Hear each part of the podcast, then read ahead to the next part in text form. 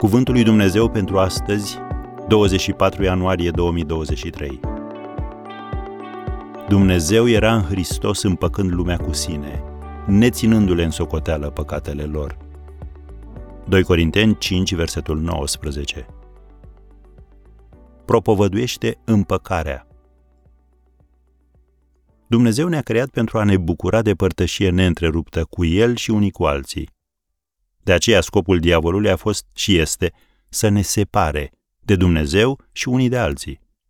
Folosindu-se de mândrie, încăpățânare, confuzie, resentiment, egoism, el produce zâzanie și dezbină relații. De multe ori, ceea ce începe ca o simplă neînțelegere se transformă într-o despărțire plină de mânie sau într-o tăcere toxică care durează ore, zile și uneori chiar ani întregi. În plus, ne amăgim singuri crezând că nu e treaba nimănui. Și căderea nu mai poate fi stopată. Ea afectează toate relațiile din viața noastră. Și toate acestea se întâmplă pentru că suntem hotărâți să dovedim că am avut dreptate și că celălalt a greșit. Nu e doar o problemă psihologică, e o chestiune de păcat care are nevoie de o soluție divină. Dar ce face Dumnezeu cu relațiile destrămate?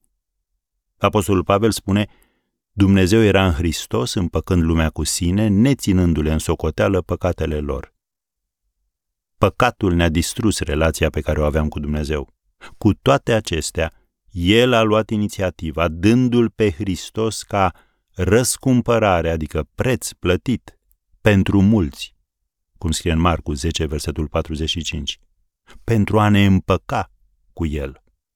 Împăcarea înseamnă a aduce împreună ceea ce este menit să fie împreună. Să observăm un lucru. Dumnezeu nu ține în socoteală păcatele omenirii, dar nici nu mai aduce în discuție datoria păcatului nostru.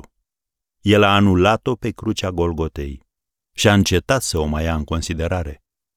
Și lucrurile nu s-au oprit aici.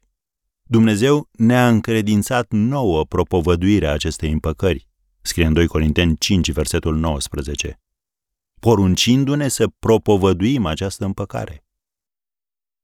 Uneori acest lucru înseamnă să-ți pui cenușă în cap. Dar tu trebuie să fii cel care caută împăcarea, să iei inițiativa și să pui capăt impasului în care te găsești. Ești gata să faci lucrul acesta astăzi.